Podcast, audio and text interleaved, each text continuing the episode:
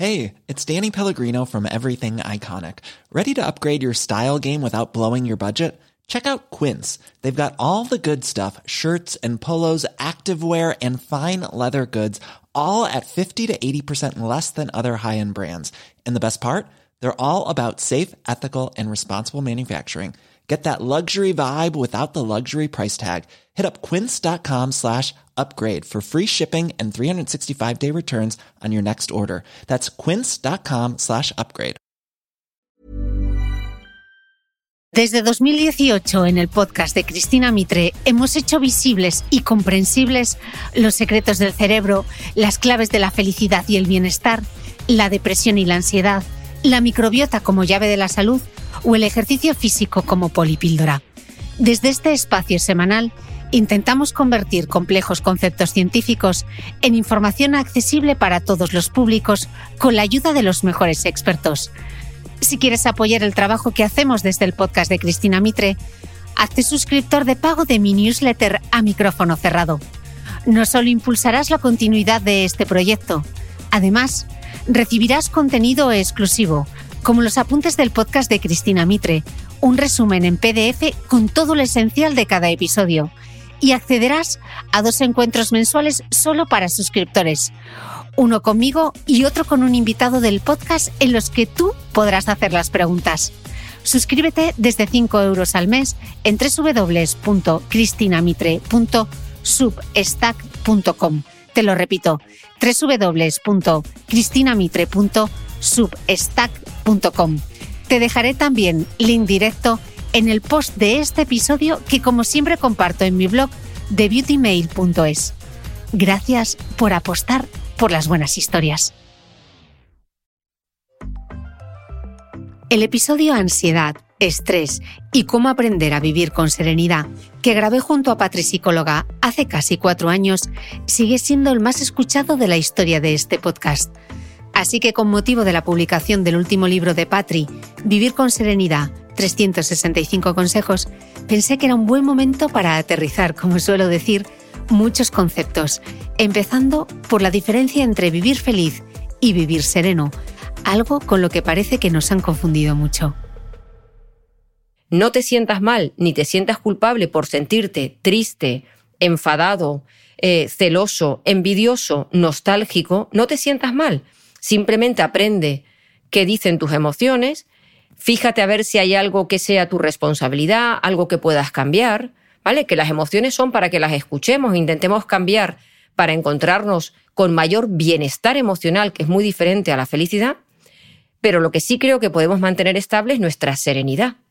Porque para mí la serenidad es un estado, eh, es un estilo de vida con el que tú eh, afrontas lo que te ocurre alrededor. Si quieres conseguir ese estilo de vida serena, Patri nos va a dar sus mejores consejos para empezar a entrenarnos y como el glúteo o los tríceps en el gimnasio, vamos a ver en qué áreas tenemos que trabajar más, en nuestras emociones, en el autoconocimiento, en nuestro estilo cognitivo, en la aceptación, el perdón o el agradecimiento.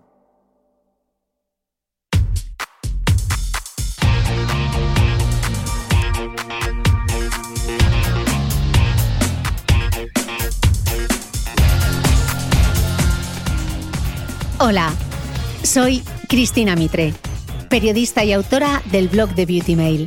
Bienvenido a este nuevo episodio de mi podcast, un espacio semanal en el que entrevisto a grandes expertos de la salud y el bienestar para que aprendamos juntos a vivir mejor.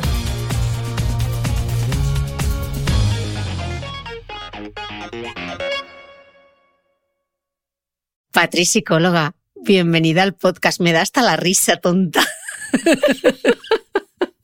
A mí me da la risa por la tontería que hemos dicho nada más empezar, que están out de récord. Hoy llevas un outlook maravilloso. ¿Qué te Ese parece? jersey te sienta muy bien. Fresita. Ay, un outlook, un outlook fresita, eres una fresita. Oye, Patri, estamos en febrero y no sé yo dónde se habrán quedado los buenos propósitos que nos marcamos con el arranque del nuevo año. De hecho, como apuntas tú en tu nuevo libro Vivir con Serenidad 365 días, las estadísticas dicen que solo un 12% más o menos de la población alcanza las metas que se plantea al iniciar el año. Eh, me pregunto yo, ¿por qué no lo logramos? ¿Es falta de fuerza de voluntad, de foco, de expectativas? ¿Dónde está el fallo? En todo. O sea, yo con los objetivos diría mal, mal, mal, todo mal. Lo hacemos todo mal.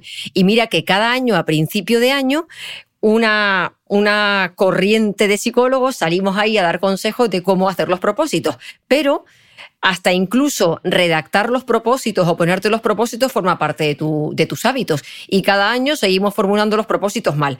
Primer error que cometemos, hacer una lista de propósitos que no nos cabe en un folio a cuatro. ¿no? La gente empieza desde hábitos saludables, como siempre la actividad física, comer de forma distinta, dejar de fumar, beber menos, tener una vida menos sedentaria, eh, ver menos la tele, leer más, cultivarme más, ir a más teatros, relacionarme mejor, ser más paciente, eh, cuidarme más. Bueno, yo tengo por ahí una lista que no te puedes ni imaginar. Eh, había una que incluso, incluso me puso vivir con más serenidad, tener más autocontrol, no gritar a mi madre. o sea, que las que estamos en una edad gritamos a los niños y a las madres, o sea, gritamos para arriba y para abajo. Entonces nos ponemos tantas cosas que nuestro cerebro no es capaz de abarcar tanto. Entonces, yo lo que invito a la gente es que si de entrada tú quieres escribir todos esos propósitos, muy bien, por tenerlos contemplados y por tenerlos escritos y porque tengas miedo a que algunos se te olvide en el mes de septiembre, ¿no? Pero una vez que tú tienes todo, yo te invito a, que lo dividas por áreas. Los que tienen que ver con hábitos saludables juntos, los que tienen que ver con eh, relacionarnos con otras personas, con el trabajo, con tu propio autoconocimiento, y luego de cada lista vamos a coger uno. No uno de cada lista, sino uno de una de las listas. Y entonces la gente pregunta, ¿y por cuál empiezo? Pues empieza por el que más te motive o por el que te parezca más fácil. Porque ya que vamos a romper la inercia con un hábito, que sea algo de lo que dentro de unos días nos podamos sentir orgullosas. Si empezamos con un hábito complicado, como muy a largo plazo, que nos da mucha pereza, eh, nos genera inseguridad y pensamos que fracasamos, enseguida vamos a dejar ese y a todos los compañeros que habíamos escrito en la hoja. Entonces empecemos por algo fácil. Y de eso fácil vamos a especificar cuál es el primer paso. Si yo, por ejemplo, quiero, como hemos comentado, beber menos alcohol, escribe en, la hoja voy a beber más agua. Solemos cumplir más los propósitos cuando eh, tenemos una alternativa. Es mejor tener una alternativa que prohibir, porque si yo dejo de beber alcohol cuando salgo, hay mucha gente que no sabe qué beber. Y hay mucha gente que llega a un pub o después de una cena y no sabe qué pedir porque su cerebro antes no ha pensado que igual una tónica cero o un agua con gas o un zumo de tomate preparado es una alternativa. Y ante la tesitura de qué hago ahora, pues siempre va a ganar el hábito porque es lo más rápido y aquí es lo que no tenemos que pensar. O sea que el primer error nos planteamos muchas cosas. El segundo error es pensar que todo lo puede la fuerza de voluntad y el autocontrol. Y esto no es así. Como hemos dicho muchas veces, nuestro autocontrol es un, un, tema muy limitado y a lo largo del día vamos utilizando nuestro autocontrol en actividades que ni siquiera sabemos. Un grito que no pegamos en el coche al frenar porque alguien se nos ha colado.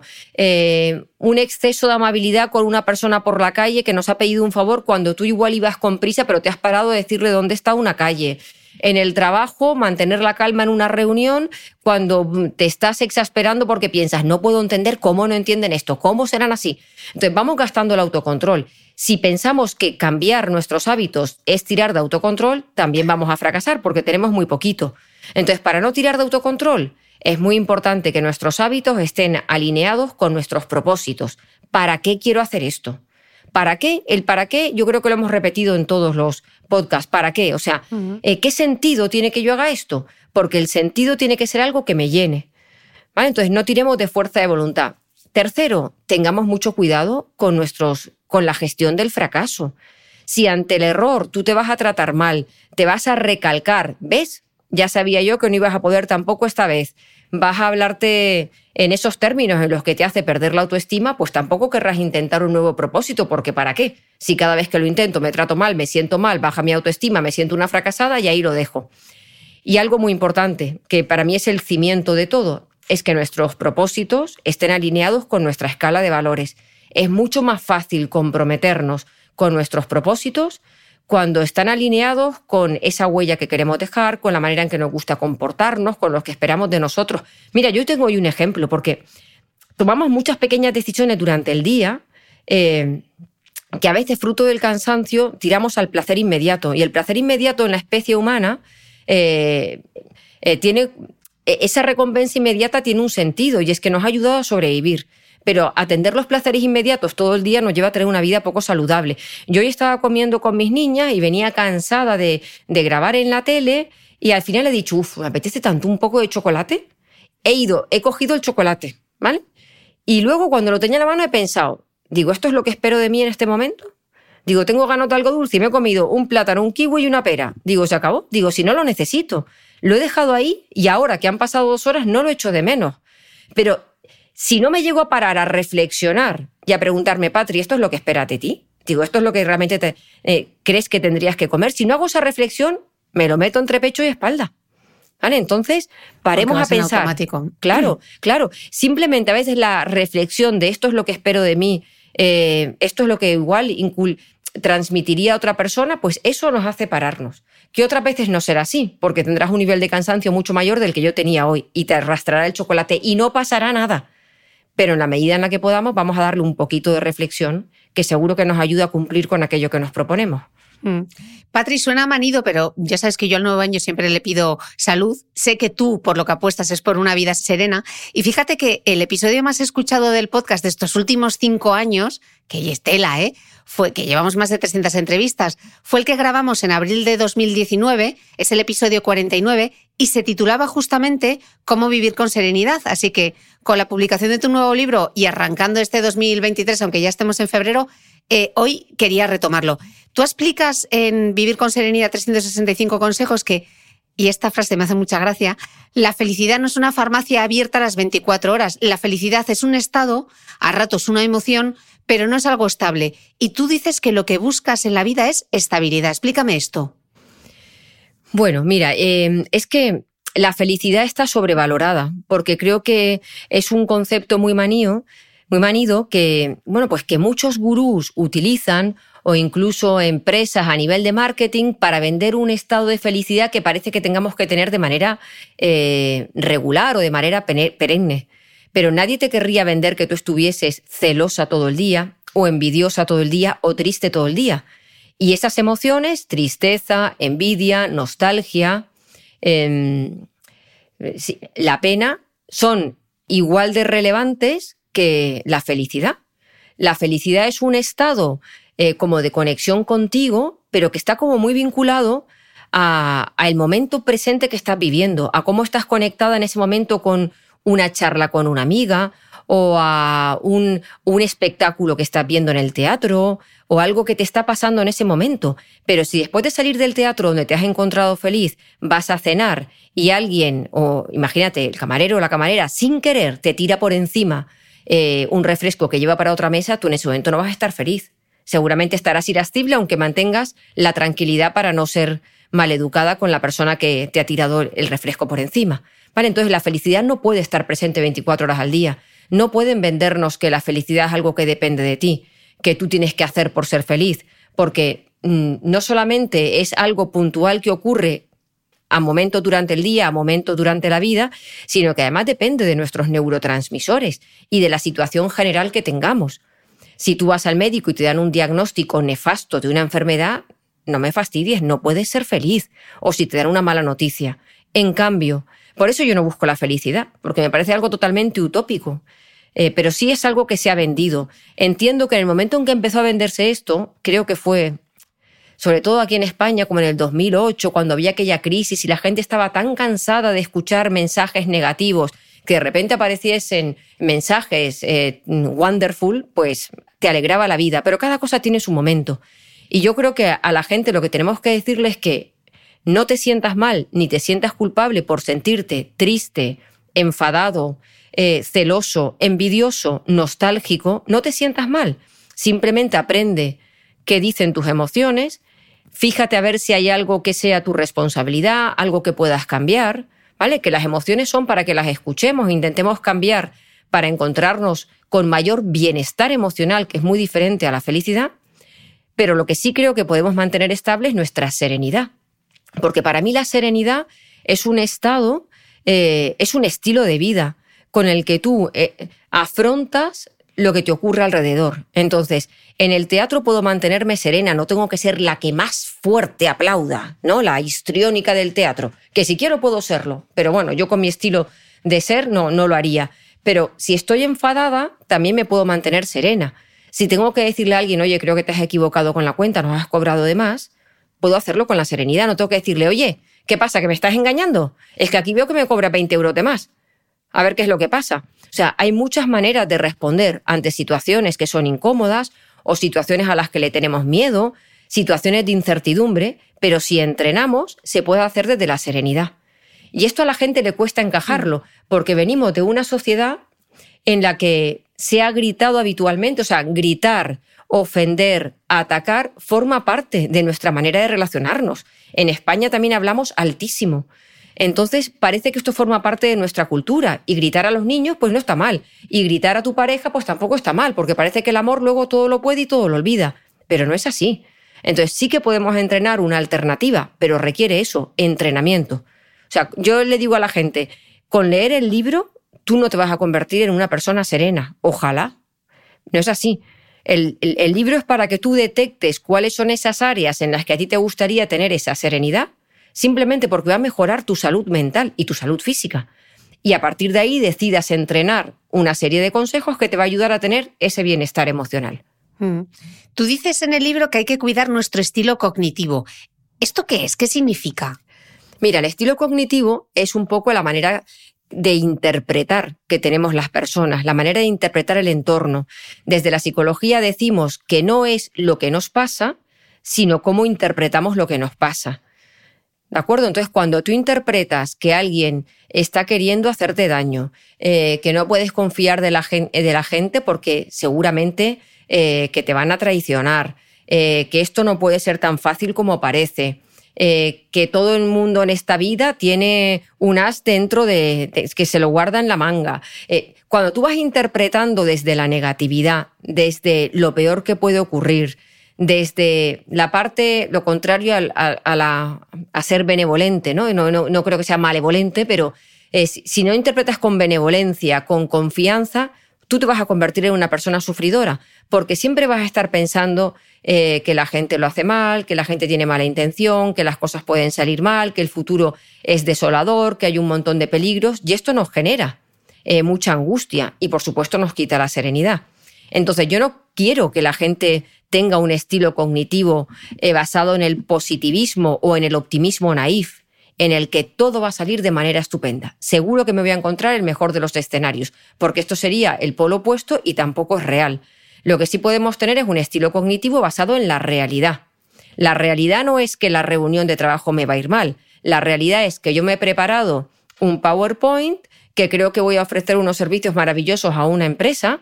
A mí me parecen súper atractivo lo que he preparado que voy a tratar de ser empática con mis clientes para que entiendan lo que estoy exponiendo, que voy a escuchar con atención a las preguntas, a ver si puedo resolver alguna duda y con ello conseguir eh, ese contrato. Esa es la realidad.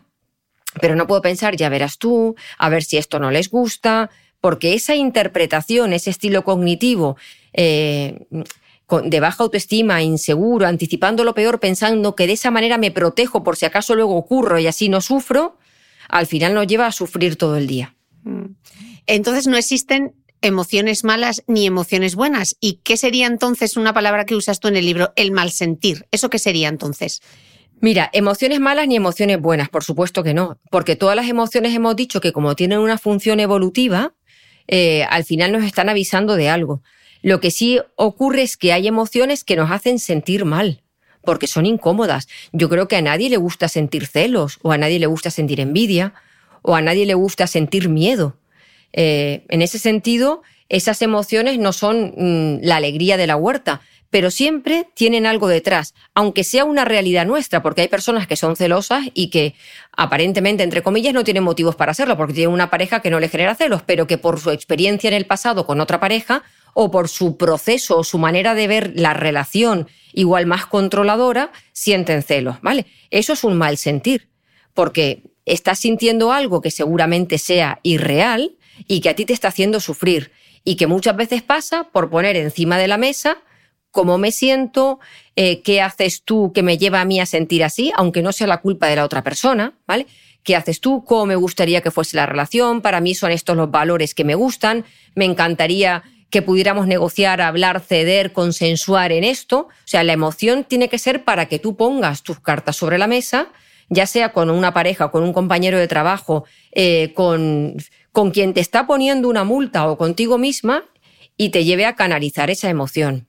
También hay que decir que aunque tú tengas emociones incómodas, como puede ser, eh, bueno, pues sentir pereza, yo siento pereza muchas mañanas cuando voy a, antes de correr.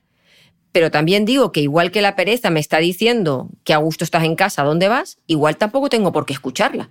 Que no siempre podemos escuchar nuestras emociones. Porque si siempre eh, dedicamos atención a escuchar cómo nos sentimos, seguramente habría muchas cosas con las que no nos involucraríamos o que no haríamos. Si tú tienes miedo a hablar en público, te digo, escucha tu emoción, tengo miedo a hablar en público porque tengo miedo a quedarme en blanco, o que la gente me haga una pregunta que no sepa responder, o tengo miedo a ponerme nerviosa y que ahí se me note que estoy nerviosa. Eh, si tú escuchas tu emoción, igual te quedas ahí.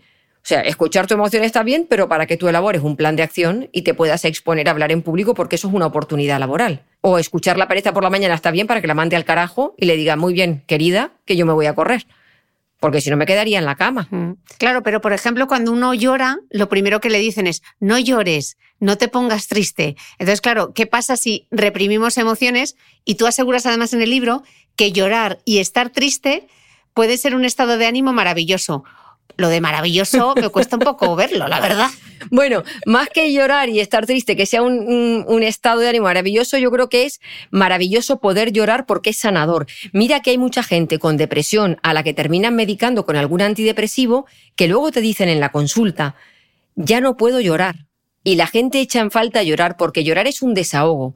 La gente puede llorar por muchos motivos. Puede llorar por tristeza, pero también puede llorar por emoción. Yo soy una, persona que me emociono muchísimo, no me digas por qué. Eh, cuando veo en, una película o en una serie imágenes que tienen que ver, por ejemplo, con bodas, con sentimiento de pertenencia, con la celebración de un equipo. Eh, yo con eso me echo a llorar, o sea, me entra una emoción y un... Pero si a ti no te gustan las bodas. No, no me gustan, claro que no. Y siempre pido a la gente que no me invite a ninguna. Pero cuando de repente veo ese, esa música de boda y que se van a casar y esa parte final feliz y, y para mí eso me emociona muchísimo. Entonces, creo que llorar es un desahogo.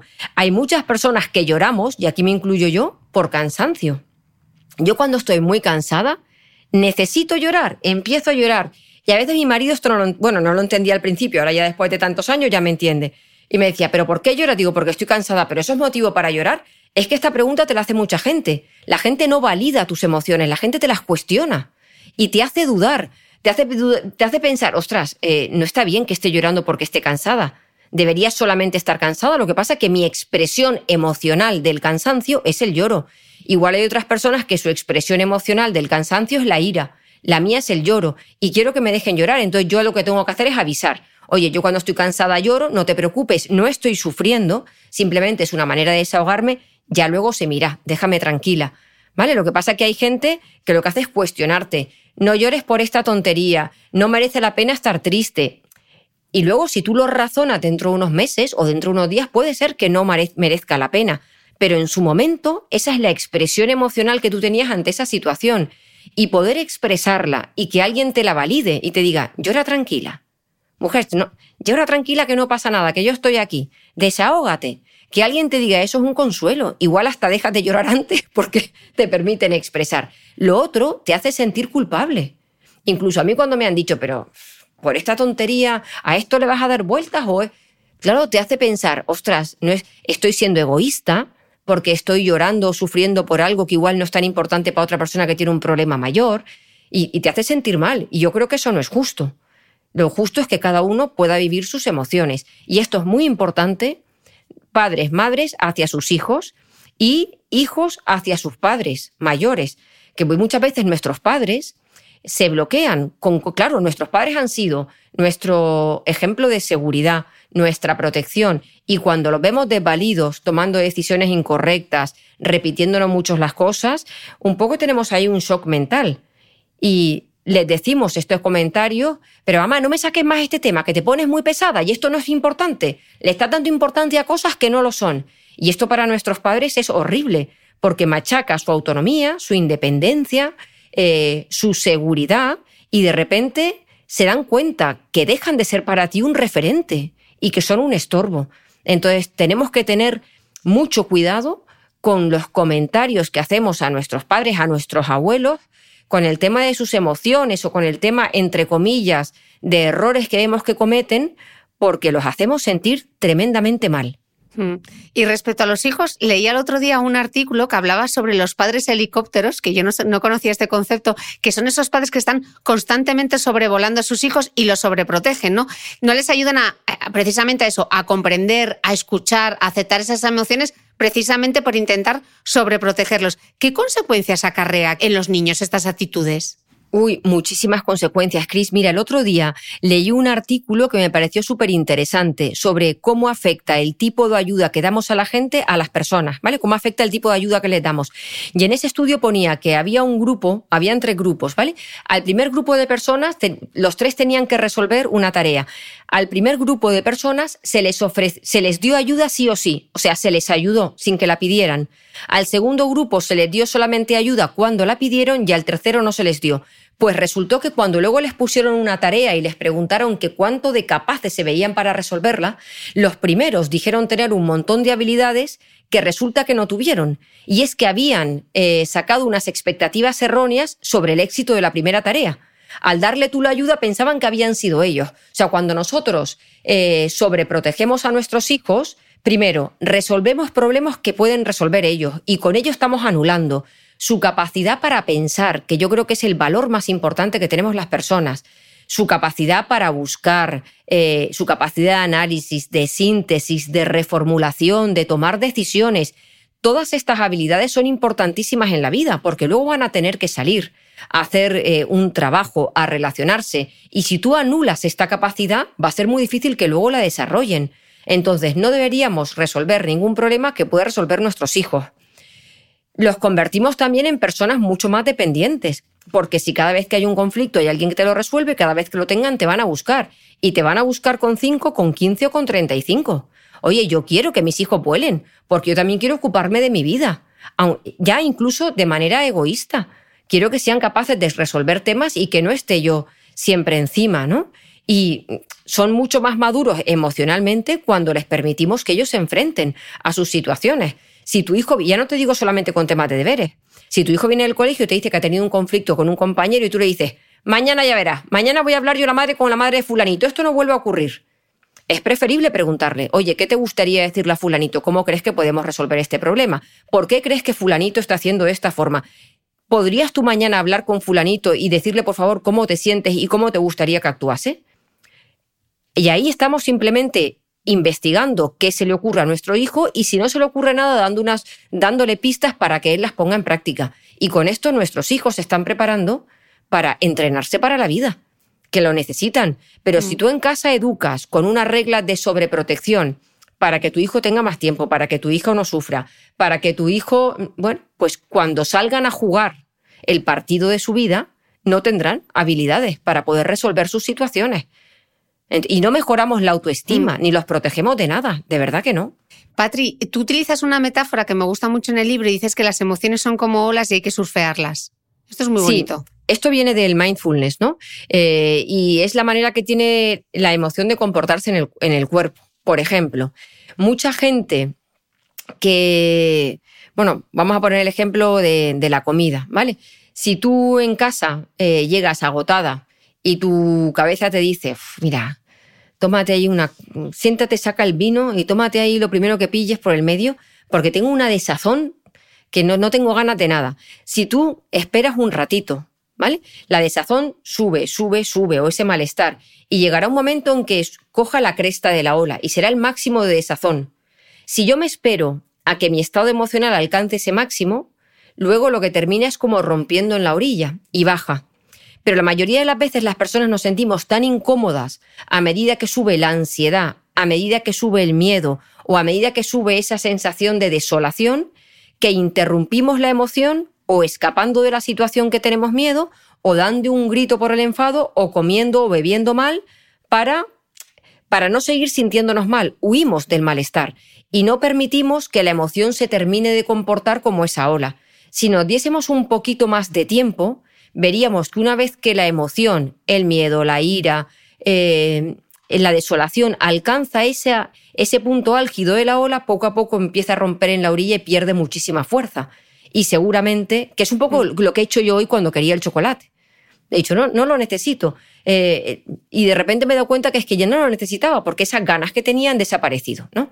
Entonces, con las emociones ocurre lo mismo. Y lo que decimos en, eh, en, en, mindfulness es que aprendemos a surfear esas emociones, ¿vale? Para, para, no, para no alimentarlas cuando están en ese momento álgido, porque al final van a terminar bajando y, de, y desapareciendo. Solo tenemos que darnos un poquito de tiempo. Hmm. Patri, como describes en, el libro, eh, estos últimos años han puesto patas arriba la salud mental de todos, la depresión, la ansiedad, la soledad, la fatiga mental, el miedo, el duelo el estrés postraumático, muchos de estos temas además los hemos cubierto en el podcast, y dices que España se halla a la cabeza del consumo de psicofármacos desde hace muchos años. Y apuntas que una de las causas es que vivimos sobrepasados a un ritmo que no es natural, sin tiempo para educarnos en prácticas psicológicas que nos ayuden a modular nuestras emociones. Nos falta tiempo, nos falta vitalidad y andamos agotados y sobrepasados. Tú explicas en el libro que la salud mental depende de tres renuncias y me gustaría que las repasásemos. Vale, eh, esto que este comentario que tú haces de que no tenemos tiempo y que no dedicamos tiempo al autoconocimiento son importantísimos. Es cierto que vamos sobrepasados, es cierto que la gente se pone tareas para un día que realmente no caben pero también es cierto que dedicamos mucho tiempo a la formación de conceptos teóricos, técnicos, relacionados con el trabajo o incluso con cómo aprender a editar una foto, pero no dedicamos tiempo a nosotros mismos y a conocernos un poco más.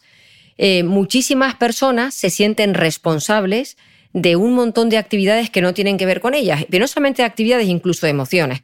Entonces, para conseguir serenidad, y la serenidad está relacionada, por supuesto, con la salud mental, las personas tenemos que empezar a hacer renuncias. Hacer renuncias es a meter eh, mucho menos de lo que pensamos que realmente cabe. Una renuncia es reconocer que las personas no podemos llegar a todo. Em, nuestra manera de ser exigentes o de ser perfeccionistas nos lleva a pensar que solo porque somos exigentes y perfeccionistas va a hacer que eso por sí consiga que lleguemos a todo.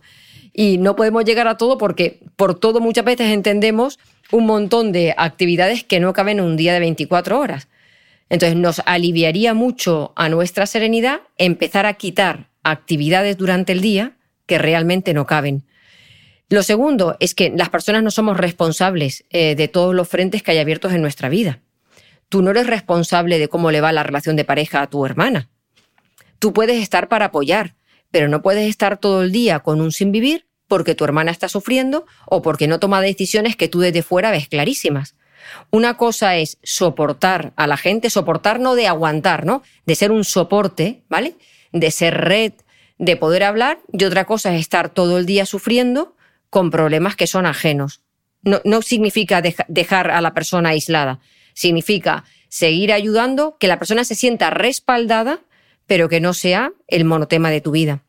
Y muchas veces tenemos proyectos, y eso yo creo que lo sabemos tú y yo, y que nos llegan, que son súper estimulantes, que nos parecen súper atractivos. De hecho, tú y yo hemos dicho muchas veces que tenemos que hacer algo juntas. Bueno, ya tenemos nuestro podcast en directo, pero, pero tiene que llegar al momento, porque aunque las cosas te parezcan muy atractivas, no caben en tu agenda. Y si tú metes algo muy atractivo en tu agenda que te va a quitar, por ejemplo, a mí, de salir a correr o de hacer mi momento de yoga, al final eso me va a pasar una factura a nivel de, salud mental, ¿vale? Entonces, descarguemos la agenda, todo no cabe. Segundo, no nos responsabilicemos de problemas que no son nuestros. Seamos respaldo, apoyo, eh, pero no eh, solucionadoras. Y tercero, guarda esos proyectos interesantes para que llegue un momento en el que quepan en tu agenda, porque no siempre caben. Mm. Tú reconoces en el libro, Patrick, que has aprendido a ser menos perfeccionista y a bajar tu nivel de exigencia. Venga, ayúdanos a lograrlo. es que llevo mucho entrenamiento ahora. Sí, yo, creo que nuestra generación y generaciones anteriores nos hemos educado en esta cultura del esfuerzo. Y esta cultura del esfuerzo estaba mal, mal diseñada porque no era una cultura en el que, oye, cuando algo no te apetezca, aún así inténtalo, sé perseverante, sé tenaz. No era solamente eso, era, era cuanto más mejor. Cuanto más horas dediques al trabajo, mejor. Eh, cuanto más tiempo estés sentada en tu despacho, mejor. O sea, era la cultura esta de, del presencialismo, de hacer mucho, de ser excesivamente servicial, de sacrificar tu vida eh, personal por encima de la vida laboral, de que todo saliese perfecto y si eres mujer, pues todavía más, porque las mujeres tenemos esa impresión de que todavía tenemos que hacer un plus para estar eh, a la altura jerárquica o económica de, los hombres, ¿no? Entonces, la cultura del esfuerzo es que, oye, mm, pues es algo parecido a la terapia del JDT. Hay cosas que no tienes que hacer en esta vida, pero hay otras que las tienes que hacer y no te apetecen y las tienes que hacer. Y cuanto menos nos cuestionemos, mejor. Y que hay que poner un poquito de esfuerzo pues, para acabar ese trabajo que estás postergando. O tienes que poner un poquito de esfuerzo para salir de la cama y salir a correr. ¿Vale? Pero de ahí a, si empiezo a correr, ahora tengo que ir todos los días, porque si no es que lo estoy dejando, y meter ese nivel de exigencia. Y si salgo a correr, tengo que empezar a buscarme las mejores zapatillas y el pulsómetro más adecuado y tengo que ir bajando continuamente los tiempos. Eso es lo que nos lleva a sufrir. Entonces, realmente aquí hay una delgada línea entre lo que es esfuerzo y pasarnos de la rosca. Creo que una manera de saber que nos estamos pasando de la rosca es ver las pérdidas personales que tenemos con ese esfuerzo o esa mm, exigencia. Si tu exigencia te lleva a invertir más horas de trabajo que otras personas, mal. Si te lleva a un sufrimiento o a la inseguridad o a baja autoestima porque tienes la sensación de que nunca eh, terminas por hacer las cosas de una manera adecuada, también mal. Entonces ahí tenemos que empezar a regular. ¿Cómo podemos regular? Pues mira, yo creo que con la exigencia podemos empezar a ponerle un tiempo a las tareas. Ya está. Un tiempo a las tareas significa que si yo voy a vaciar hoy mi, bandeja de correos, tengo media hora para hacerlo. Y después de media hora se acabó, lo dejo. No digo, no, no, venga, que me quedan diez más, sigue. O si tienes que redactar un artículo o hacer la entrada al podcast, te pones una hora, dos. Y después de eso lo dejas, porque si te pones toda la tarde, escribes, revisas, cambias una palabra, buscas el sinónimo, vuelves otra vez, te lo vuelves a leer, cambias una expresión. Claro, con cada paso que das, te va quedando mejor, es cierto, pero un nivel de mejora que la gente no es capaz de, apreciar. Pero tú has invertido o gastado un montón de tiempo que igual podrías haber utilizado en ponerte a leer en el sofá con tu pareja tranquilamente o haber descansado, simplemente, ¿vale? Entonces, si nos ponemos tiempos, si nos ponemos eh, un criterio de calidad, como reviso dos veces lo que escribo, ya está. Yo, por ejemplo, el post que hago para las redes sociales me lo leo dos veces y lo cuelgo. Y al rato, cuando ya está colgado, lo vuelvo a leer y digo, uh, aquí hay una tilde. Y lo cambio sobre la marcha. Me da igual que la gente haya visto un tú con tilde que no la lleva durante una hora. Pero no quiero leerme un post cuatro veces porque me parece que es una pérdida de tiempo. Esto es un ejemplo, ¿vale? Entonces, el poner tiempos o criterios de calidad ayuda también a que el cerebro se focalice en algo. Y, yo creo que también hay que entender un poco lo que es la, responsabilidad. Responsabilidad es hacer las cosas bien no perfectas. Porque es que el perfeccionismo no existe, porque cuando tú has alcanzado un grado de esto está bien, siempre puedes dar una vuelta más para que esté mejor, claro. Yo puedo hacer una receta y, puedo presentarla en un plato, y si le pongo unos adornos alrededor todavía está más bonito, y si ahora cojo flores secas y adorno la mesa donde está la bandeja todavía está más preciosísima, pero si ahora pongo dos candelabros todavía está increíble. Pero es que ya bastaba con la manera en la que estaba, ¿no? O sea, vamos a tener cuidado porque eh, si el perfeccionismo y la exigencia nos está quitando tiempo de nuestro autocuidado, de nuestro descanso, malo.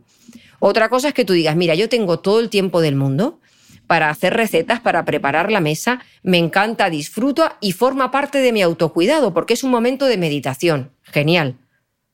¿Vale? Pero sobre todo hay que parar y poner esos criterios cuando vemos que nos está quitando. Si la gente se hace la pregunta, eh, ¿qué pierdo diariamente por mi nivel de exigencia y perfeccionismo? Y hay respuestas, lo tenemos que cambiar.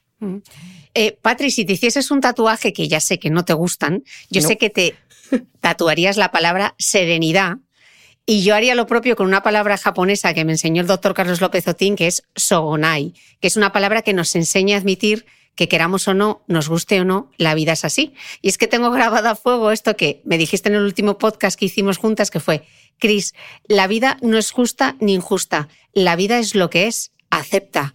pero eh, qué difícil, ¿eh? Lo de la aceptación, sí, lo de la aceptación es complicado, pero que yo, yo, creo que la aceptación es complicado por varios motivos. Uno, porque nos han enseñado esta cultura del esfuerzo y nos han dicho que el que la sigue la consigue. Entonces, ¿por qué voy a aceptar si ahí me han inculcado que si yo sigo insistiendo un poco más, al final esto será mío? Y por mío puede ser la persona que me gusta, el trabajo que deseo eh, o incluso temas relacionados con la salud pero es que no todo está bajo nuestro control. Ojalá, pero no, no lo está.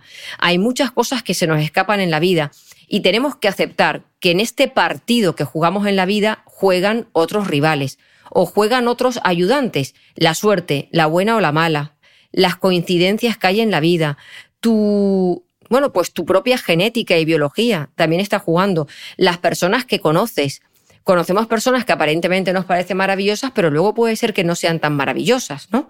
Entonces, hay muchos factores que intervienen en el curso de tu vida. O sea, tu vida no solamente es lo que tú diriges, tu vida no solamente es el camino que tú construyes. Tú pones mucho, pero en ese, en ese camino se van sumando otra serie de acontecimientos, valores, personas que van cambiando el curso de tu vida.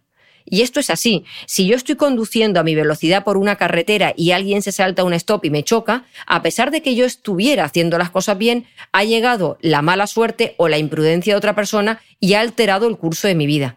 Y a partir de ahí yo tengo que aceptar que eso ha pasado y que tengo salud, no me ha pasado nada, tengo que llevar mi coche al taller, voy a estar unos días sin el coche, tengo que gestionar un papeleo y, tengo que mm, buscar una alternativa. Y tengo que aceptar, yo no puedo estar una semana o un mes pensando, pero qué mala suerte, ya que el cabrito porque se saltó el stop, ya ahora me ha complicado la vida, y fíjate qué rollo ahora sin el coche.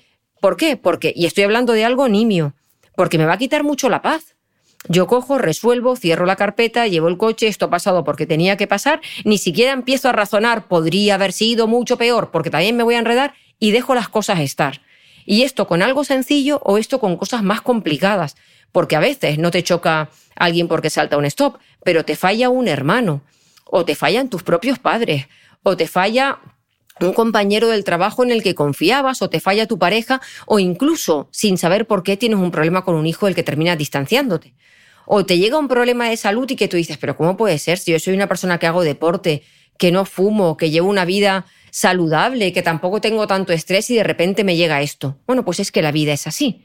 Y si nosotros nos enredamos en, tratar de buscar eh, algo que me haga entender lo que me está pasando o que me lo justifique o que me dé una explicación que me deje tranquila, nos va a quitar mucha serenidad, porque puede ser que no encontremos esta explicación. Y es que la gente no tiene tu escala de valores, tenemos una biología que a veces nos traiciona eh, y, y las cosas pasan porque tienen que pasar. Ya está. Y tenemos que aceptar. Mm. Aceptar es, ya está. Esto está en mi vida. La vida es así. Cierro la carpeta, trato de perdonar con los ejercicios como la meditación del perdón que hay en el libro y empiezo a mirar para adelante. Y es con mi vida tal y como está ahora, con el coche averiado o con la enfermedad que me ha tocado o con la ruptura en la relación con mi hermano, eh, que se ha pasado tres pueblos conmigo, ¿cómo sigo hacia adelante? Así.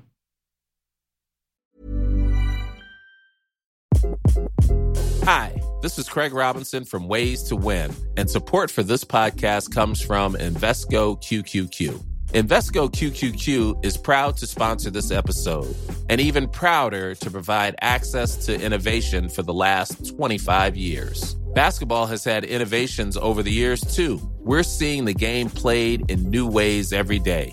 Learn more at Invesco.com slash QQQ. Let's rethink possibility. Invesco Distributors, Inc.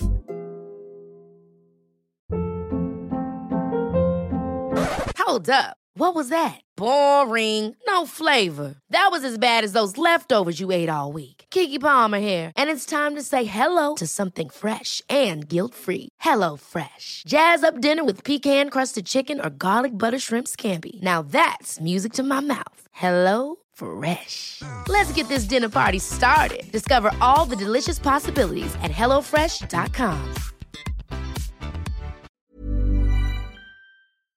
en esto de la aceptación y de las parejas, hablábamos antes que las emociones son como las olas Sí. que te vienen y que hay, que hay que aprender a surfearlas. Pero claro, a mí es que, Patrick, ¿qué quieres que te diga? Me hablas de olas y yo en quien pienso es en Rocío Jurado.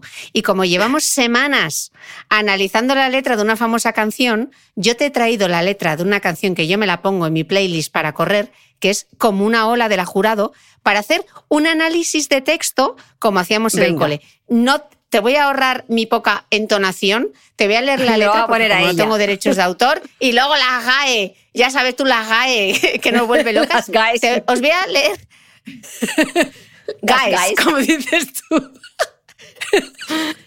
Más fácil que la Ay, SGAE. empezamos. la SGAE, el Outlook. Mira, te voy a leer la letra, ¿eh? Os voy a leer Venga. la letra, escuchantes, porque es que, es que esta letra sí que es la pera. A ver, decía la jurado. Grabé tu nombre en mi barca, me hice por ti marinero, para cruzar los mares surcando los deseos. Fui tan feliz en tus brazos, fui tan feliz en tu puerto, que el corazón quedó preso de tu cuerpo y de tu piel. Como una ola, tu amor llegó a mi vida, como una ola de fuego y de caricias, de espuma blanca y rumor de caracolas, como una ola. Y yo quedé prendida a tu tormenta, perdí el timón sin darme apenas cuenta, como una ola, tu amor creció como una ola. Bajé del cielo una estrella en el hueco de mis manos y la prendí a tu cuello cuando te dije te amo, pero al mirarte a los ojos vi una luz de desencanto. Me avergoncé de mi estrella y llorando me dormí. Como una ola tu amor llegó a mi vida, como una ola de fuerza desmedida. Sentí mis labios, tu amor, tus labios de amapola como una ola. Y me escapé contigo mar adentro, sin escuchar las voces en el viento, como una ola se fue tu amor, como una ola. Y me escapé contigo mar adentro, sin escuchar las voces en el viento, como una ola se fue tu amor, como una ola. Esta es una pedazo de canción de desengaño. Esto sí que es un gran desengaño, ¿no? ¿Cómo Es hacemos un cuando nos han hecho tanto daño? Pero pero- un desengaño total. Pero fíjate la canción. En ningún momento lo culpa a él o a ella. No los culpa. No lo culpas, no, no. ¿no? Y es que hay veces en que nosotros damos, damos de más pensando que va a ser recíproco. Y yo creo que uno no tiene que arrepentirse nunca de dar de más, porque eso que das de más sale de ti y lo disfrutas y lo vives. Lo que pasa que no siempre el amor es lo recíproco que a nosotros nos gustaría. Ahí no está hablando ni de que la han engañado ni nada, simplemente que en sus ojos no vio, que en sus ojos vio el desencanto. Y es que la otra persona no la ha correspondido con esa fogosidad con la que ella se ha entregado, ¿no? Y se avergonzó. Claro, claro, claro, porque cuando tú te desnudas, Pero claro, no le dijo, no le dijo, me has cambiado por un casero. no, cuando tú te desnudas emocionalmente delante de alguien y lo das todo pensando que eso va a venir de vuelta, eh, pues es muy duro cuando no viene de vuelta, porque eh, en la intimidad de la pareja, y no me refiero a la intimidad sexual, sino a la intimidad emocional, dejas al desnudo toda tu parte vulnerable. Y cuando eso no se corresponde, pues hay muchísimo sufrimiento. Yo creo que de las emociones más duras de sentir es el desamor. Tenga la otra parte responsabilidad por una traición o simplemente es que la otra persona no siente igual, porque aunque tú seas la mujer o el hombre más maravilloso del planeta, puede ser que para la otra persona no lo seas. Entonces ahí hay un, hay un dolor, eh, hay un dolor enorme. ¿Y cómo se canaliza esa emoción, Patri? Buah, hay muchas cosas que tenemos que hacer aquí, ¿vale? ¿Cómo se canaliza? Primero, yo creo que es eh, aceptar que nosotros dimos todo lo que tuvimos que dar porque en ese momento lo sentíamos. Que hay muchas veces que aquí aparece el reproche. Con lo que yo te quise, con lo que yo te di, he cambiado mi vida por ti. No. Tú cambiaste tu vida por esa persona, diste lo que diste porque realmente en ese momento tu nivel eh, de intensidad del amor te llevó a ser tan generosa, pero porque lo sentías. Y porque en ese momento decidiste no racionalizar tu, la intensidad o no, no dosificar, perdón, la intensidad de tu amor. Entonces, lo primero es aceptar que tú eres responsable de todo lo que diste y que es maravilloso. Y luego decidir si en la próxima relación de pareja quieres dar tanto o quieres dosificarte. Eso es lo primero. Lo segundo es, eh, bueno, el orden da igual. Si podemos tener una conversación con esa persona para cerrar la carpeta, porque hay muchas veces en que uno rompe la relación o no tejan, pero no son sinceros con nosotros. ¿Por qué? Porque la otra persona no es sincera porque no quiere hacernos daño. No nos dice me he enamorado de otra persona o a ti ya no te amo. A veces nos dicen necesito tiempo, no estoy en mi mejor momento, necesito encontrarme y a ti te deja con la incertidumbre o esperando el momento adecuado a ver si la persona viene y tú ahí como un perrito en la puerta de casa a ver si llega el momento alguien en que mueve el, el bombín y vuelve a entrar. Entonces es muy importante que la persona que te va a dejar o el momento en el que se rompe haya sinceridad absoluta, desde el respeto, pero sinceridad absoluta, porque aunque eso descoloque a la persona, que dice, ostras, ahora ya no, no soy suficiente o, o no, o mm, bueno, ya no me quiere, que tengo yo, te permite colocarte y saber que no hay más. Porque si no era otra persona está en un estado de espera, deseando que el otro cambie, que el otro encuentre su momento o que la otra se arrepienta, ¿vale? Porque a veces te dicen, em, dame un tiempo, es que no sé, y todo es para alargar una agonía. Entonces, hay que tener esa conversación sincera eh, respecto a, lo que está ocurriendo en ese momento. Lo tercero, yo, yo no bloquearía a la persona, pero sí haría por no mantener una conversación. Si hay niños por el medio, pues habrá que resolver, por supuesto, de una manera a ser posible amistosa, cívica y justa para las dos partes, pero no mandaría mensajes, no haría reproches, no echaría cosas en cara. Eh, pondría el, WhatsApp en, en, los archivados para que no estés todo el día pendiente a ver si te entra el mensajito o no te entra, ¿vale? Porque lo normal es que la persona que te ha dejado no quiera estar contigo. Rara vez se va a arrepentir y va, y va a volver. Entonces, deja, deja de hacer manipulación, deja de abrirle los ojos a la otra persona, no encontrarás nunca a nadie como yo porque yo te he querido muchísimo, a ver quién es capaz de sacrificar esto. A la otra persona ahora le da igual porque ya no siente por ti lo que sintió en un principio. Entonces, todo eso que le diga le va a resbalar. Desahogarse está bien, pero tampoco podemos convertir nuestra ruptura o el desamor en un monotema. Con mi madre, con mi padre, con mis hermanos, con mis amigos, con el trabajo, porque si no salimos de ese, de ese monotema estamos todo el día con lo mismo. Eh, en la medida de lo posible, muy importante empezar a rehacer tu vida, no con otra persona, contigo. Apuntarte a actividades que tengas pendientes, quedar con tus amigos, hacer cosas que te hagan sentir bien, dedicar tiempo al autocuidado, seguir arreglándote, ¿vale? Yo, sinceramente, no hablaría mal de la otra persona porque no nos lleva nada y lo que hacemos con ello es eh, poner etiquetas a alguien que en un principio fue tu amor. Yo siempre digo que quien fue tu amor ahora no puede ser tu enemigo. Ha cambiado el tipo de relación, pero la persona sigue siendo aquella de la que te enamoraste, aunque hayan ocurrido cosas feas, ¿no? Entonces, no sirve de nada ponerte a hablar mal, rajar de la persona, eh, contaminar a los amigos que haya en común. O sea, yo creo que deberíamos ser personas elegantes en la ruptura, incluso cuando nos dejan. Hay que ser elegante en la, en la derrota. Y, y, poquito más, y facilitarle la vida a la persona si podemos, facilitársela con los niños, facilitársela con los amigos en común, poco más. ¿Y el perdón, Patri? Y el perdón también tiene que estar, porque porque si tú no perdonas a la otra persona, y a veces lo que tenemos que perdonar es que nos haya dejado de querer, fíjate. O sea, no que nos haya engañado, sino que nos haya dejado de querer. Tenemos que perdonar eh, que se ha roto el sueño que teníamos construido, o el proyecto de vida, o nuestro futuro. Si tú no perdonas, la, persona que sufre eres tú. La otra persona se ha ido de tu casa. Tarde o temprano, si no lo hace ya, está construyendo su nueva vida, eh, su nuevo proyecto esa persona le da igual que tú no la perdones. Entonces, al final, quien termina sufriendo es la persona que no perdona. El perdón es un proceso interno por el que yo dejo marchar desde el amor. Y aquí para, y ahí me gustaría aquí que entendiésemos el amor, no el amor romántico ni el amor a la pareja, sino el amor como, como un valor que es el que, el que tendría que salvar a la humanidad, ¿no? O sea, si yo desde el amor dejo marchar a la persona y en mi mente le permito que sea feliz, que haga su vida, que viva sereno, que haga lo mejor, que tenga bienestar, que tenga salud, yo me voy a encontrar mucho más tranquila. Porque guardar rencor y guardar eh, ese recelo, eh, ánimo de venganza, desearle que la vida le vaya mal, que la nueva pareja que tiene algún día lo abandone también y que le haga sufrir, solo me genera sufrimiento a mí, a la otra persona ni siquiera le llega. Total. Eh, Patri, en esto de las emociones dices en el libro que una de las claves está en diferenciar entre reaccionar y responder. ¿Qué papel juegan la reflexión y la paciencia? me parece que, mira, reflexión, paciencia, prudencia, educación, amabilidad, buenas maneras, para mí va todo en un saco. La diferencia entre responder y reaccionar es muy importante.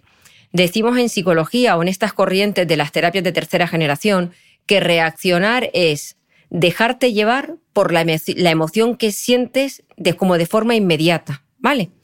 Si ahora me mandan un mensaje por WhatsApp que me sienta mal y no me paro a analizar y contesto, mira, vete, vete a la porra, no tengo ganas ya de hablar contigo.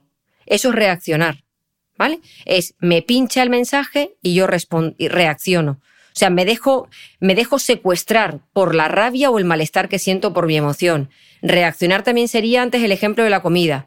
Estoy en mi casa eh, em, nerviosa porque mañana tengo que hacer una presentación de algo y voy a la cocina y lo primero que hago, buah, agarro el chocolate y me pongo morada. Eso también es reaccionar. ¿Qué sería responder? Responder es tener un poco de, de, de mesura, de pausa, de calma, de reflexión. Y cuando me entre el mensaje, pensar, bueno, ¿cómo me pone esta persona esto así? Eh, ¿Se habrá equivocado? ¿Tendrá un tono de enfado? Eh, ¿Habré dicho yo algo que pueda haber provocado este mensaje? Esperar un rato y decidir, oye, este mensaje no llego a entenderlo. ¿A qué te refieres con ello? Es que no sé si tengo que sentirme mal. Eso es responder. Es tener un poco de paciencia y buscar una manera benevolente, amable, eh, amorosa de dar una respuesta. Si la persona insiste, también puedo volver a responder y decir, decido no contestar. No quiero entrar en una batalla agresiva con alguien por WhatsApp. ¿Vale? Eso es responder. Es decidir qué hago con lo que siento. Normalmente somos un muelle. Algo me pincha, ¡bum! Salto. Mientras que responder es coger lo que me llega, tener mi pausa, darme un tiempo y decidir con qué valor de mi vida quiero responder. Si en mi vida por ejemplo en la mía, ¿vale?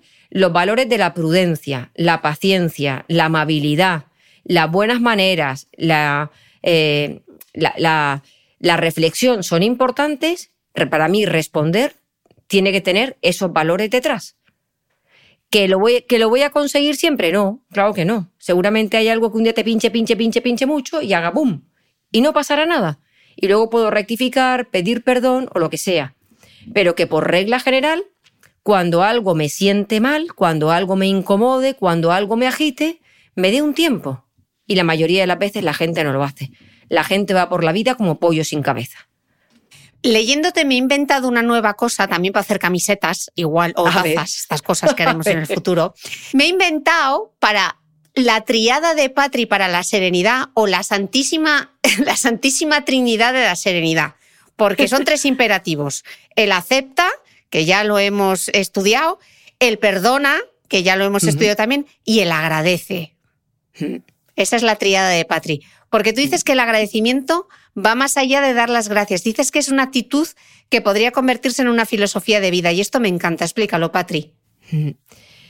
El agradecimiento es la consideración eh, hacia otras personas eh, por su trabajo, por la ayuda que te prestan, por cómo nos facilitan la vida. El agradecimiento también incluye el foco de atención y el lugar en el que lo ponemos, porque cuando las personas eh, entrenamos el agradecimiento, normalmente ponemos el foco de atención en las cosas bonitas que ocurren alrededor, en la salud que tenemos, el disfrutar de un momento en familia, el poder sentirte fuerte y vital para salir a correr, el tener un trabajo que te gusta, eh, agradecer. O sea, agradecer supone cambiar nuestra forma de mirar el mundo. No podemos agradecer si miramos con ojos de rencor, con ojos de que me debe la vida. No podemos agradecer si tengo el foco de atención en las cosas que restan, en lo que me hace sentir insegura, en aquello que me falta, en mi parte victimista. Es difícil que yo agradezca algo porque todo eso me hace sentir mal. Entonces, por eso yo creo que el agradecimiento podría cambiar el mundo, porque si las personas fueran más agradecidas, serían mucho más amables y amorosas con todo lo demás, pero también lo serían con la vida serían respetuosas con la naturaleza, serían más respetuosas con el trabajo, con los alimentos que ingieren. O sea, es que lo cambiaría todo. Pero, eh, pero es, es algo que hay que plantearse. Agradecer no es gracias, no, no, no, no. Es una actitud hacia la vida en la que nos sentimos afortunados de tantas cosas bonitas que nos rodean. Y no me refiero a cosas materiales, que también las tenemos que agradecer, ¿no? Pero yo hay muchas veces, por ejemplo, que me pongo ahora a firmar libros ya he descubierto unos bolígrafos que borran. Entonces, cuando que se borran. Primero, escriben súper bien porque repalan y yo eso lo agradezco muchísimo. A mí que me gusta tanto rotular y escribir y cada vez que dedico un libro digo, ay, qué chulo. Digo, joder, gracias, este bolígrafo. Y de repente me equivoco y digo, guay, encima lo puedo borrar. Y ese momento que es una tontería, para mí es un momento de, de, gratitud, porque tengo ahí, ahí arriba ves que hay, mira, esto de aquí, ¿eh? esto, este montón de aquí, son todos libros que me he equivocado por no escribir con libros, que hay veces en que me dicen, eh, me compran un libro por la página y viene a nombre de Estefanía. Y pongo, hola Estefanía, y de repente me llega un correo, hola, soy Estefanía, ¿podías dedicar el, el libro a Pepa? Digo, me cachis. Y no se borraba. Entonces ahora que puedo borrar, me siento súper agradecida. Bueno, ahora cómo me van a preguntar, porque ahora ya sabes lo que va a pasar. ¿Cuál es el boli de Patrick que borra? En las notas del podcast. Os Sí, lo dejaré, ah, que están en mi blog de Bitcoin. En las No notas digas, del podcast. que no, no, vayan- no lo digo. en lo- las notas del podcast. Te, te haré una foto para que lo veas, sí, sí. Luego Entonces, me haces una foto. esa, ese- ese- esa tontería, ¿no? Entonces, si cada momento del día nosotros vamos dando las gracias, no hace falta decir gracias, es solamente ese sentimiento, digo, ah, qué chulo esto, ah, qué guay, uy, qué bonito, o qué bien ha quedado esto, uy, cómo estoy disfrutando el puñado de frutos secos que me estoy comiendo. Eso nos va aumentando nuestro nivel de satisfacción con el día. A mí me parece maravilloso. Mm. Otro tema súper importante, Patri, la autoestima. Escribes que la clave de la seguridad en uno mismo y la confianza radica en tener una escala interna de aprobación. ¿Esto qué significa? Explícamelo con un ejemplo. Esto significa todo lo contrario a la comparación. Si tú, o sea, si las personas somos biológica, genéticamente diferentes a los demás, si tenemos neurotransmisores distintos, estatus socioeconómico distinto, un entorno distinto de educación, no podemos compararnos. Pero si tu autoestima depende de la comparación con otra persona, de esa comparación externa, siempre vas a sufrir. O sea, nuestra escala de aprobación tiene que ser para adentro. ¿Qué cosas voy consiguiendo yo? ¿Qué cosas voy mejorando? ¿Qué cosas valoro de mí?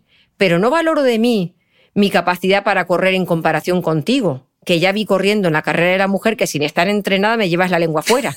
Si mi autoestima dependiese de, ostras, he corrido con la mitro 8 kilómetros, la tía ya no corre nunca y me lleva con la lengua fuera, mi autoestima sería una caca. Pero si yo pienso, ¡buah, qué bien que he corrido 8 cuando llevo toda una semana corriendo 5! Esa es una escala de aprobación interna. Solo me estoy comparando conmigo.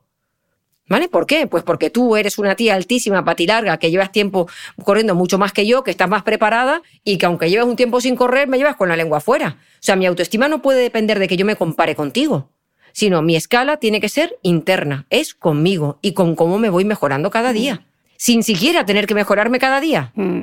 Pero al final todos estamos expuestos, y más ahora con las redes sociales, a la opinión del otro, ¿no? ¿Cómo podemos comunicarnos con más elegancia? ¿Por qué nos encanta a todos dar nuestra opinión? ¿Algún consejo? Mira, una cosa, ahora que dices, perdón, ahora te digo lo de comunicarnos con más Sí. elegancia. El otro día colgué una foto en el gimnasio, ¿vale? Creo, te la voy a enseñar y luego Mm. la pones, sí que yo te la mando y la pones en tu newsletter. Te la voy a enseñar. Espérate, Vale. para que tú veas, para que veas lo que quiero decir, ¿vale? Yo estaba entrenando Mm. eh, y me hice una foto y la verdad es que la foto, como depende muchas veces de la luz, pues no quedó mal. Es esta, ¿vale? La puse en stories. ¿La ves? Vale. Sí. Tengo, una, tengo un compañero que trabaja conmigo y que me hace muchas veces creatividades en los vídeos y que de vez en cuando le gusta eh, retocar las fotos. Y al rato me dice, mira la foto que te mando. Ahora te la voy a mandar para que la veas. Espérate, te la voy a enseñar. Para que tú veas la, la diferencia y la puedes poner para que la gente alucine. El de antes y repente- el después, vale. Exacto. Me manda esta foto. Me dice, mira, con pelo y un poco más de luz. Bellísima. Madre ¿Vale? mía. Vale, esa foto es la que mucha gente colgaría en su Instagram. Y cuando tú ves esa foto dices, ¡buah! ¿Cómo está Patri? Qué iluminada, qué luz, qué pelo, qué bien peinada.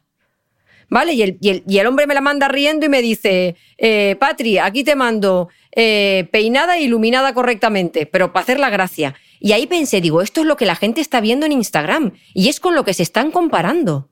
Con una foto a la que le han puesto simplemente un poco más de luz y se han peinado. Y entonces piensan, yo no estoy tan atractiva como esa mujer, pero esa mu- mujer es ficticia, Cris. Y ahí viene un poco luego el dolor. No, yo por, total, yo por eso eh, salgo al natural y como los berberechos. No utilizo ningún filtro en redes Claro, sociales y es yo también. precisamente. Eso no quiere decir que no busque la luz para iluminarme bien, pero no meto Claro. filtros ni me entra nada precisamente por eso, para que... Exacto. Y yo cuando salgo a correr por la mañana salgo con mis ojeras y mi cara pálida y mi pelo recogido y cuando vengo de la tele y grabo un vídeo, pues esta es la imagen de Patricia maquillada en la tele. Ya está. No hay más. Pero estás igual de cómoda con las dos. Claro. La gente que está, aunque está maquillada y arreglada, se pone ahí un filtro que se quita las arrugas, se pone aquí, se quita la peca. Y claro, luego está todo el mundo, sobre todo la gente joven, queriendo parecerse a esa persona con los labios gruesos, los ojos maravillosos, los párpados para arriba, y, no es real. ¿Vale? Entonces, que, que nos dejemos de mm. chuminas, que eso no es real. Y a todo esto, ¿qué más preguntas? también patazas. Te estaba diciendo que cómo podemos, ¿por qué nos gusta tanto dar nuestra opinión? ¿Cómo podemos comunicarnos con, con mayor elegancia? Bueno, eso me gustaría saber. ¿Por qué, no, ¿Por qué tenemos que opinar de mm. todo? O sea, mm, no sé si tenemos como una necesidad de estar presentes en todos lados y que se nos vea, eh, cuando realmente no hay por qué opinar de todo. Eh, no hay que pasar por todos los perfiles y dar tu opinión, te guste o no te guste.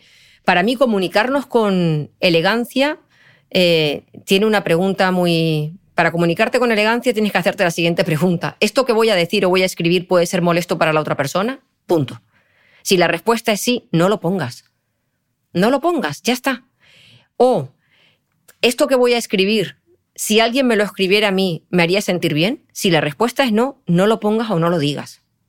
Y a partir de ahí hay unas reglas como hablar en un tono conversacional, hablar temas, temas privados en privado, no dar consejos no pedidos, tratar de empatizar, ¿vale? ¿Qué le pasa a la otra persona? ¿Por qué se siente de esta manera? Validar las emociones, escuchar de una manera atenta, eh, dejar otros estímulos al margen, si, como puede ser la radio, la tele o el teléfono, si estás conversando con una persona. creo que son. Y, ser, ser una persona educada.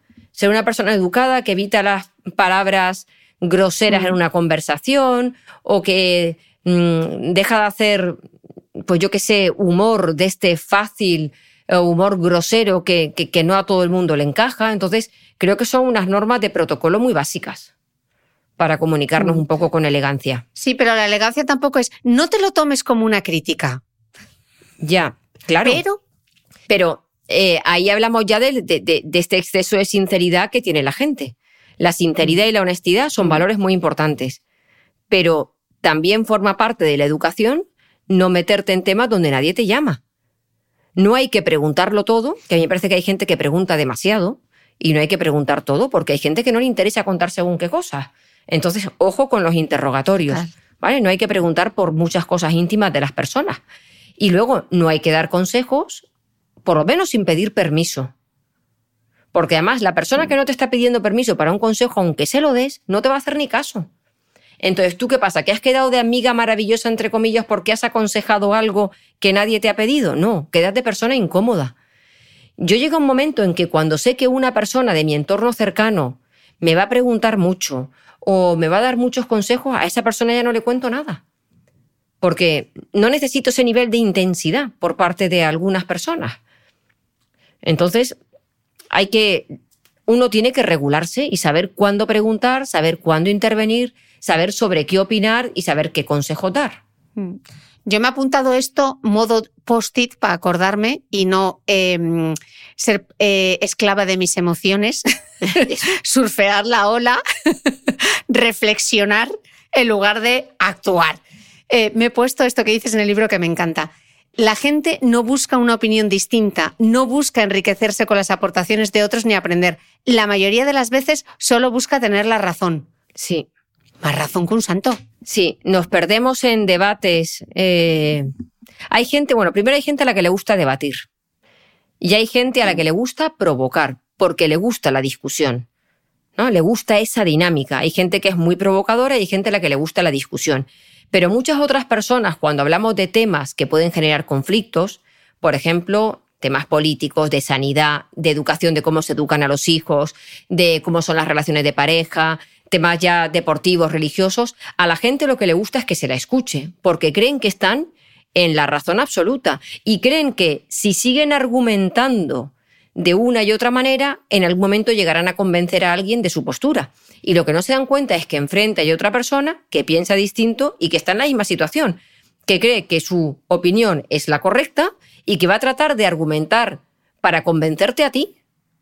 Entonces esto es una rivalidad totalmente absurda. Y lo que hacemos es, no, no, pero tú te equivocas, espérate, es que tú no me has entendido, es que no creo que no ha quedado claro lo que quiero decir, es que espérate que te lo explico mejor. Entonces, ya está, vamos a decir, mira, yo vengo aquí voy a expresar mi opinión. Y los demás tienen que decir, también vengo a expresar lo mío, vamos a intentar no cambiar a nadie. Entonces podemos tener una charla en la que nos podemos enriquecer escuchando la opinión de otro, pero hay momentos en el que hay que parar de argumentar porque el otro no quiere escuchar más argumentos, porque no va a cambiar. Sí es cierto que mm. cuando estamos en un pequeño grupo de debate eh, y hablan expertos y somos cuatro o cinco personas, y eso se hace desde la educación y desde el respeto, escuchando con interés lo que dice el otro, hay momentos en que podemos llegar a empatizar o a comprender el argumento, a cuestionarnos a veces el nuestro, no, tiene que decir que cambiemos de opinión, pero sí que nos puede llegar a enriquecer. Pero ese tipo de conversaciones que tenemos, en las que tenemos a alguien eh, ególatra, eh, a veces un poco histriónico, eh, totalmente dicotómico, que solo es blanco o negro y que quiere llevar la razón por encima de todo, yo en esas situaciones cierro la boca y no intervengo, porque me parece una situación bastante, bastante incómoda y de la que no voy a sacar nada. Mm. En el libro también hablas sobre otro de tus grandes temas, que te gusta mucho hablar de este tema, que es la suerte, el éxito y el fracaso, ¿no? Y justamente estaba leyendo cuando estaba preparando la entrevista eh, algo que escribió Nora Ephron en su libro No me acuerdo de nada, y ella dice esto. Aunque hay gente que encuentra elementos positivos en los fracasos, se escribe libros sobre el éxito alcanzado a través del fracaso y sobre el poder del fracaso, el fracaso, dicen, es una experiencia que te hace crecer. Del fracaso se aprende. Ojalá fuera cierto. Yo creo que la enseñanza principal de un fracaso es que es muy posible que vuelvas a tener otro fracaso. ¿Qué opinas, Patri? Pues que en el libro de Somos Fuerza tengo algo parecido. Yo digo que, no siempre se aprende el fracaso, no siempre, porque muchas veces la gente no quiere sacar una lectura de, de esa situación o no le dedicamos tiempo. Ojalá cada error que cometemos nos llevase un aprendizaje, seríamos personas listísimas. Pero ¿qué ocurre? Que ante el fracaso normalmente lo que hacemos es tratarnos mal, autocompadecernos, sentirnos eh, que hemos tenido mala suerte o sentirnos que no somos capaces o poco hábiles o sentirnos fracasados, ¿no? Y lo dejamos ahí. Pero rara vez nos sentamos a hacer esa lectura de, oye, si esto vuelve a ocurrirme en mi vida, por ejemplo, una ruptura de pareja, en la que igual tú fuiste una persona controladora, agobiaste un poco a la otra persona eh, y al final la, pareja se ha roto porque no quieres seguir en esa relación con tanto en control. Has fracasado, tú te sientes mal, sientes el desamor, eh, sientes que eh, pero mm, pasado ese desamor no te sientas y dices, a ver, para la próxima vez. No puedo mandar 20 mensajes al día, ¿vale? No puedo preguntar todo el día qué estás haciendo, por dónde vas, cuándo me vas a llamar. No puedo eh, hacer chantaje emocional a la otra persona diciéndole, eh, no me querías tanto. Bueno, pues ya, voy, ya saco una lectura. Pero si no la hago, el próximo día que entre en una relación, igual cometo los mismos errores. Al principio no, porque seré muy cauta. Pero luego caeré en lo que es mi hábito, porque yo no hice un aprendizaje de aquello en lo que me equivoqué. Entonces aprendemos de los errores y realmente tenemos un plan para corregir aquello que ha pasado. Y luego es que hay errores pues que a veces no dependen de uno, oye, pues que intervienen, como decíamos antes, en el proceso de aceptación, cuando hablábamos de aceptar, hay errores que a veces pues es que no, son, tu, no son tu culpa o, o, que no puedes cambiar. Si a ti alguien te ha fallado porque tú eres una persona muy confiada, ¿qué vas a dejar de ser confiada? Yo paso. O sea, yo paso a dejar de ser confiada porque alguien me falle por ser confiada. O sea, es algo a lo que no quiero renunciar. Y eso me llevará a cometer otros errores, pues seguramente. Pero en el proceso de ser confiada me voy a encontrar con personas maravillosas en las que he confiado y con las que he conseguido una reciprocidad que me alimentan todos los errores que pueda cometer con las personas que vayan a fallarme. Mm.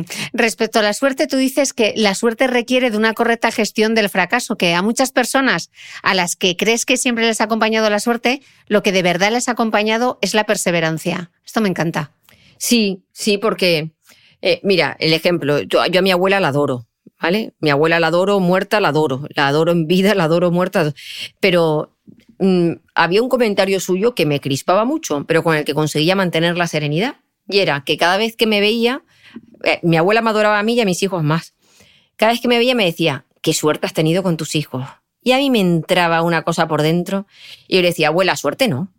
Digo, suerte no, digo, llevo mucho tiempo trabajándome la confianza, la comunicación, la empatía, el respeto. Y entonces me decía, es verdad, es verdad, es que eres muy buena madre. Y yo decía, ahora sí, ahora sí, esto me gusta más. O sea, pero claro, la mujer lo decía así, sin ningún tipo, sin ningún ánimo de ofender, sino diciendo, qué suerte tienes con tus hijos. Pero ah, yo prefiero que me digan qué buena madre has sido y qué buen vínculo has conseguido con mantener con ellos, ¿no? Entonces, a veces no es la suerte, sino que nosotros vamos construyendo un proyecto de vida o contigo, con tu pareja, o con tus hijos, o con tu trabajo, a base de esfuerzo, de método, de renuncias que hacemos, tiempo que dedicamos, pasión que ponemos, confianza, que nos lleva a que las cosas salgan bien. Y aún así no siempre tienen que salir bien.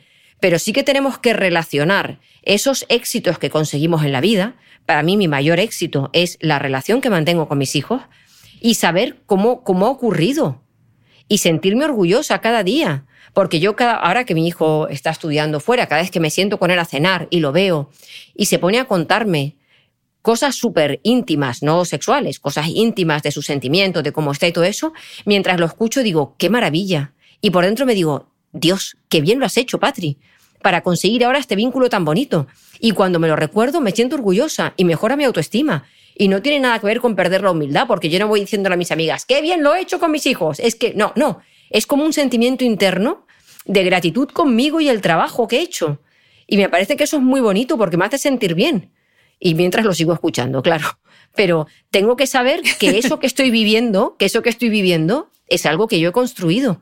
Porque eso a mí me hace sentir como eh, muy bien conmigo misma. Y digo esto en relación a mi hijo como lo diría con mi hija, con mi pareja o como lo diría con muchas otras cosas que ocurren en, en la vida. Por ejemplo, con el trabajo o igual con, no sé, por ejemplo, mira, la gente cuando me dice, cuando me conocen en la presentación de un libro, ay, eres, eres igual, qué natural y qué cercana. Yo ahí solamente me puedo decir, jo, Patri, qué bien que tu forma de ser natural a la gente le guste. No, me puedo sentir orgullosa de nada porque es mi forma de ser natural. O sea, no estoy fingiendo naturalidad. Bueno, la naturalidad nunca se puede fingir porque es naturalidad, pero no estoy fingiendo nada para caer bien a la gente. Pero sí que me puedo decir, hoy qué bien que mi forma de ser a la gente le gusta. O sea, reconocer aquello que nos lleva a conectar, eh, a gustar, a hacer un buen trabajo, está bien para que tú te sientas segura. Y gran parte de la autoestima viene de ahí. Mucha autoestima viene de todo lo que recibimos de fuera, pero mucha autoestima viene de que tú te pares a agradecerte, a sentirte orgullosa internamente de aquello que funciona. Hmm. Eh, Patri, en todo esto del éxito profesional, y es algo que hemos hablado en, eh, alguna manera en Nena No Te Compliques, yo creo que eh, habría que hablar más sobre el privilegio y también sobre el mito de la meritocracia, ¿no? como apunta Robert H. Frank, que es un profesor de economía de la Universidad de Cornell, en, en su libro Success and Luck, Good Fortune and the Myth of Meritocracy, pena que no esté traducido al español, os lo dejaré en las notas del podcast. Y hay además un podcast eh, de Malcolm Gladwell que invito a todo el mundo que lo escuche, también lo dejaré en las notas. Eh, bucean en este concepto, ¿no? Que a la gente que ha tenido éxito le gusta pensar que este se ha debido única y exclusivamente a su esfuerzo y al talento, cuando en realidad no habría sido posible sin, sin una pequeña ración de suerte, ¿no? Que esto a veces también se nos olvida que, y el privilegio también, ¿no? De haber nacido donde hemos nacido y no haber nacido en el Congo. Totalmente. ¿Tú qué opinas Totalmente. de esto? Totalmente. Que yo muchas veces miro para atrás y a veces pienso, guau, qué suerte tuve en este momento. Qué, qué suerte tuve de, incluso para no tomar una decisión equivocada, qué suerte tuve en este momento. Yo hay muchas veces que miro para atrás, pero mira, yo, yo añadiría un componente mucho más importante que la suerte, y es la ayuda que recibimos recibimos un montón de ayuda de la que a veces no somos conscientes. Recibimos ayuda por parte de la pareja para poder hacer cosas fuera de casa, recibimos ayuda de nuestros hijos, recibimos ayuda de nuestros padres, de la persona que, de, quien te ayuda con la limpieza doméstica en casa, recibes ayuda de los amigos, recibimos un montón de ayuda y esa la tenemos que agradecer y valorar, porque las personas no somos eh, seres tan independientes como para que lo que consigamos en esta vida sea solamente fruto de nuestro esfuerzo porque has recibido ayuda de un profesor que te ha influenciado positivamente de una manera. Hemos recibido ayuda de un programa que hemos visto de televisión que nos ha inspirado. Hemos recibido ayuda de un libro que nos ha generado un momento eureka. Hemos recibido, ¡buah! recibimos un montón de ayuda de la que no somos conscientes. Luego con esa ayuda nosotros lo hacemos bien o lo hacemos mal. y, o, o tenemos éxito o nos equivocamos, pero recibimos ayuda. Y tenemos que recordar por encima de todo que además de la suerte y de nuestro propio esfuerzo y disciplina, somos seres sociales y somos seres ayudadores. Y las personas hemos sobrevivido gracias a la ayuda que recibimos de los demás. No hay otra. O sea, tú y yo no estaríamos aquí vivas si no hubiésemos recibido ayuda o nuestros ancestros no hubiesen recibido ayuda. Sí, y aquí estamos de nuevo con todo el tema de la aceptación, ¿no? Porque eh, dices en el libro que hemos crecido con la creencia de que cosechamos aquello que sembramos y a veces no es así porque la vida no te devuelve, el universo no te lo devolverá, ¿no? Que decimos siempre, o, cuando lees en redes, ¿no? Estas historias, eh, es que me he sacrificado muchísimo y me lo merezco, o he trabajado duro y me lo merezco, pero la vida no es así. Claro, no, no, y todos nos, todos nos merecemos cosas bonitas. Y cuando tú te sacrificas, mereces cosas bonitas. Y cuando te sacrificas y no consigues éxito, también mereces cosas bonitas. Todos merecemos una vida bonita, independientemente de nuestros éxitos. Por eso hay mucha gente que cuando no consigue lo que, aquello por lo que se ha esforzado, se castiga. Y aquí tenemos el error. Porque valoramos el final del camino, valoramos atravesar la mesa, la meta, y no valoramos el camino que vamos construyendo no valoramos los valores con los que vamos trabajando, sino si al final consigo el éxito o no. No, tú eres valiosa por la manera en cómo vas construyendo tu vida, con los éxitos y los fracasos, pero no porque has conseguido algo y entonces te lo mereces. Igual puedes haber tenido un día mm, horroroso y merecerte tu rato de autocuidado, porque es que eso tiene que formar parte de tu vida, no forma parte, o sea, el autocuidado, el bienestar no es un premio, es un derecho. Entonces, todas merecemos cosas bonitas.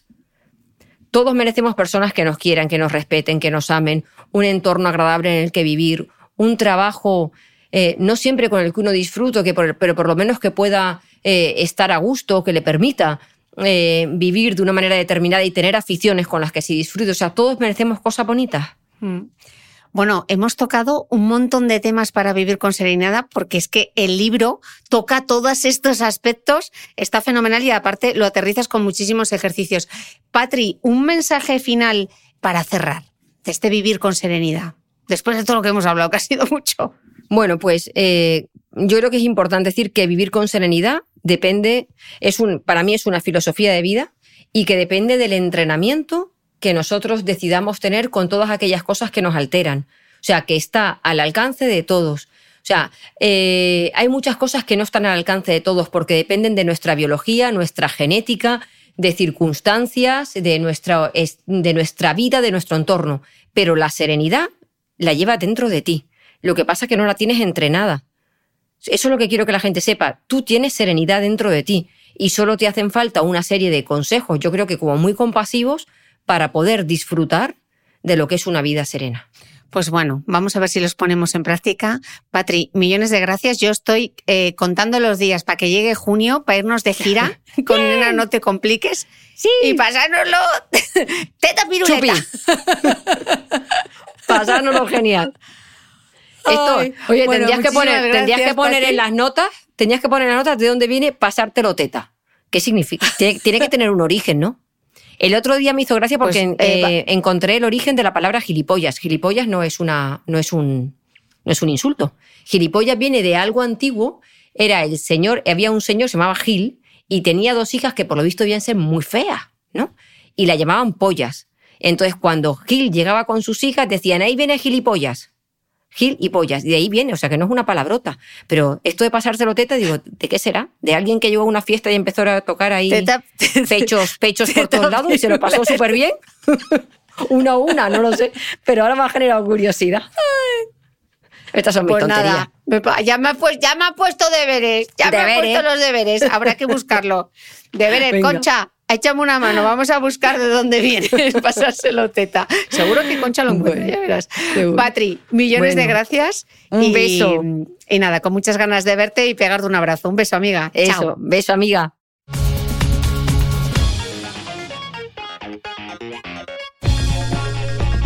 No olvides que todas las notas de este capítulo están en mi blog de beautymail.es. Además, si no quieres perderte ninguna entrevista, suscríbete a el podcast de Cristina Mitre en tu reproductor de podcast habitual. Y un último favor, si me escuchas en Apple Podcast o en Spotify, regálame una reseña, porque así ayudas a que este podcast siga creciendo. Muchas gracias y nos escuchamos de nuevo el próximo domingo.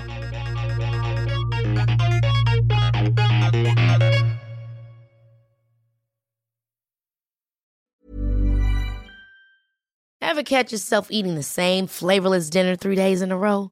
Dreaming of something better? Well, HelloFresh is your guilt-free dream come true, baby. It's me, Kiki Palmer.